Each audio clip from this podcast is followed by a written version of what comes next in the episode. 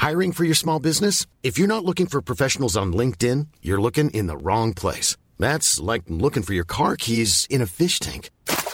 LinkedIn helps you hire professionals you can't find anywhere else, even those who aren't actively searching for a new job but might be open to the perfect role. In a given month, over 70% of LinkedIn users don't even visit other leading job sites. So start looking in the right place. With LinkedIn, you can hire professionals like a professional. Post your free job on linkedin.com slash people today. Perché il caso UFO che vi sto per raccontare, avvenuto in Zimbabwe nel 1994, è così interessante, intrigante e merita quantomeno un approfondimento? Ciao a tutti e benvenuti all'episodio 116 di Pillole di Scienza. Come sempre, prima di iniziare vi invito a seguirmi e a premere sulla campanella per restare aggiornati sugli ultimi episodi in uscita. Inoltre, come sapete, sono anche sui social, Facebook, Instagram e TikTok, Là potrete trovare approfondimenti e informazioni sui vari episodi. Bene, iniziamo. Visto l'argomento, una premessa mi pare quantomeno doverosa. Come sapete, in questi anni Pillole di Scienza ha trattato vari argomenti, dalla fisica all'intelligenza artificiale, ma anche misteri risolti del nostro tempo. L'idea è trattare tutto allo stesso modo, con la massima serietà possibile, dicendo ciò che si sa, ciò che non si sa, senza entrare in ridicole speculazioni che oggettivamente non danno alcun valore aggiunto. Tutti gli argomenti relativi a questo filone del mistero, quindi anche quello di oggi, sono stati selezionati attentamente, secondo alcuni criteri. La presenza di uno o più testimoni attendibili, indagini condotte con metodo scientifico e l'assenza di una spiegazione razionale universalmente accettata. Detto questo, partiamo. 16 settembre 1994, venerdì. In una piccola città di campagna di nome Rua, a 22 km circa da Harare, la capitale dello Zimbabwe, intorno alle 10.15 del mattino, decine di studenti della scuola elementare Ariel Public School si stavano divertendo in un campo appena fuori dall'istituto. Ad un certo punto la maggior parte dei bambini nota una strana palla d'argento, come l'hanno descritta loro stessi, nel cielo con strane luci lampeggianti. Un primo aspetto interessante è che molte persone del luogo hanno riferito di aver visto una cosa simile nei giorni precedenti. Poco dopo gli oggetti diventano addirittura tre. Uno di questi viene visto sprofondare lentamente in una boscaglia in disuso, un'area infestata da ragni e serpenti velenosi e quindi vietata agli studenti.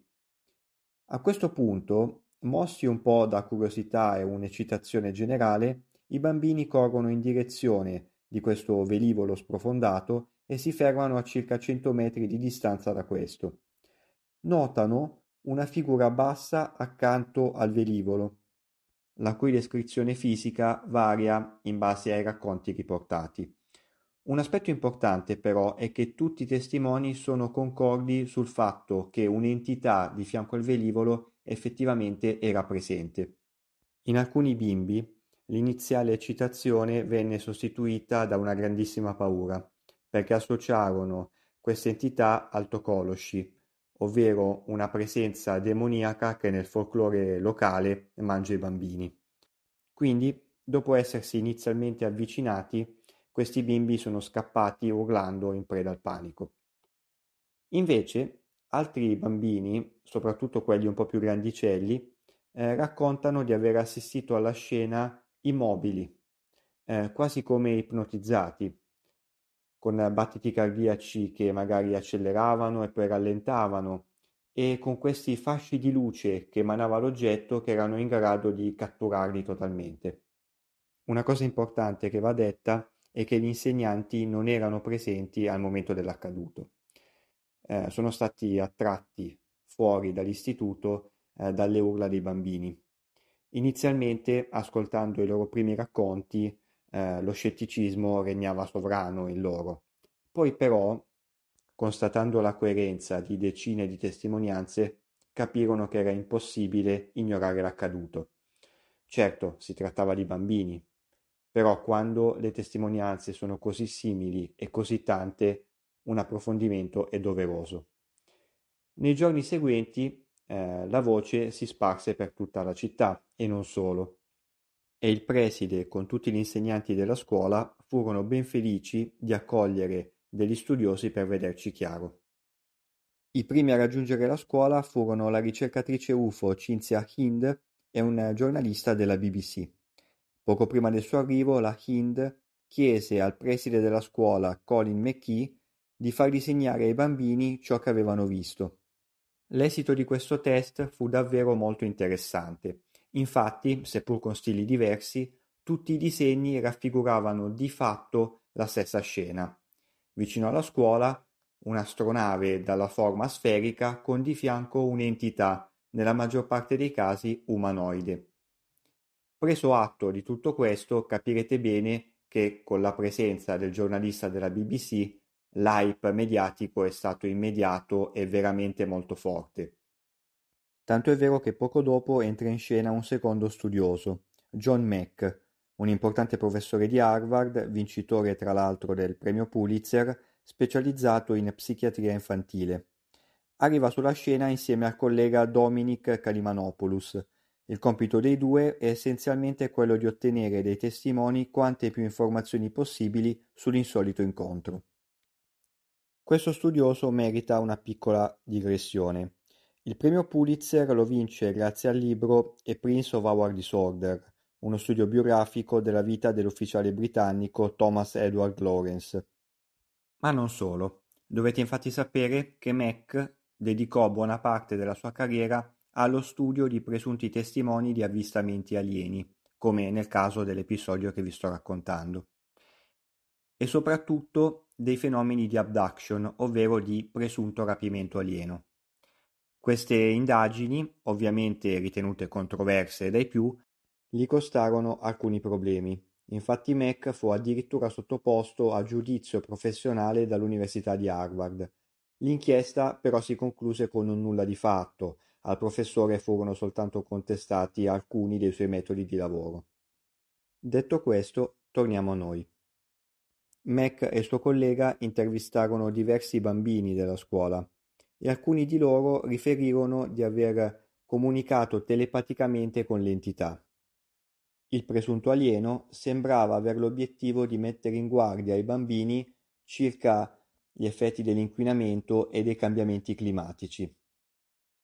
I bimbi, stimolati opportunamente da Mac durante la conversazione, fecero pensieri molto profondi su questi temi, il che è quantomeno curioso, ricordiamoci che l'evento è accaduto nel 1994, inquinamento e cambiamenti climatici erano temi già presenti ma sicuramente non come oggi.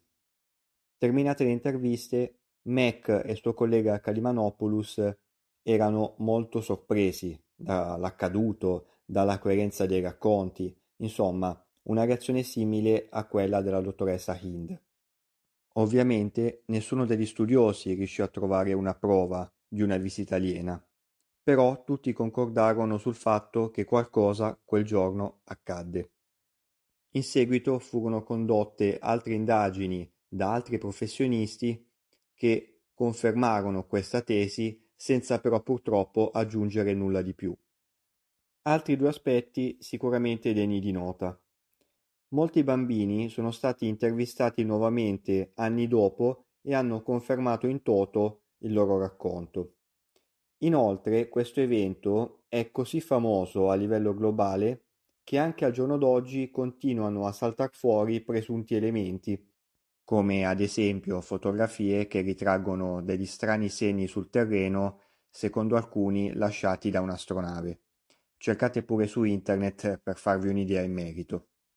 In ogni caso, nessuno di questi elementi può neanche lontanamente costituire una prova di un avvistamento alieno. Concludendo, faccio alcuni ragionamenti. Si è trattato di un presunto avvistamento di massa. Certo, erano bambini, però 62. La coerenza dei racconti è un aspetto molto interessante, però da solo non può costituire una prova di alcun tipo, perché ci sono fenomeni di influenza di massa, che appunto nei bambini possono essere ancora più intensi, e in generale l'assenza di prove fisiche come segni sul terreno verificati, non bastano delle fotografie ovviamente, oppure anche di tracciati radar che sono molto utili per collocare sia a livello geografico che temporale simili eventi, costituiscono sicuramente una debolezza.